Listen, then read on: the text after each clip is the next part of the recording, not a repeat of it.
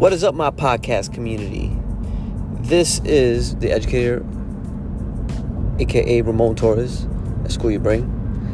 And I just wanted to give you an update. I was just thinking about it. I'm on my way to do a little grocery shopping, and I was just thinking about negativity and critiques from people. And you actually, believe it or not, you, this is is actually necessary in your life. You need that in your life.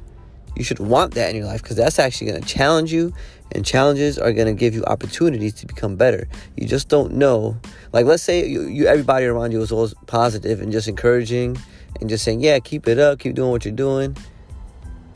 You know, think about it. If everybody's doing that, it's not, you know, like, are you going to get better? Think about it. Would you really get better if you're just hearing that all the time?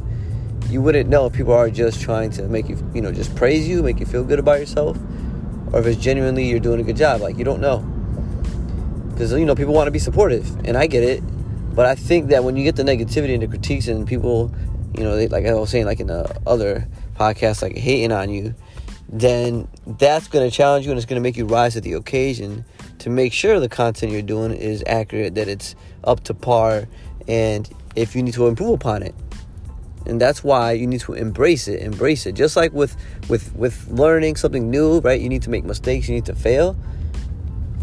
Think about like when people are negative and critiquing you that's what it is. That's like think about it that way where those are the things that are going to help you improve right? So you just listen to what people are saying appreciate it took the time to absorb your content and actually took the time to leave you a negative review because you can use that to, for for one to create new content it, it'll give you new ideas and more energy to pursue other things so don't worry about it. So those of you that are pursuing, you know, like if you're a teacher and you're trying to share stuff, share stuff, share ideas, don't worry about getting negative feedback or people critiquing you, whatever you're doing. Do what makes you happy. You know, try to help others, and in the long run, you see, you'll see, you're gonna win.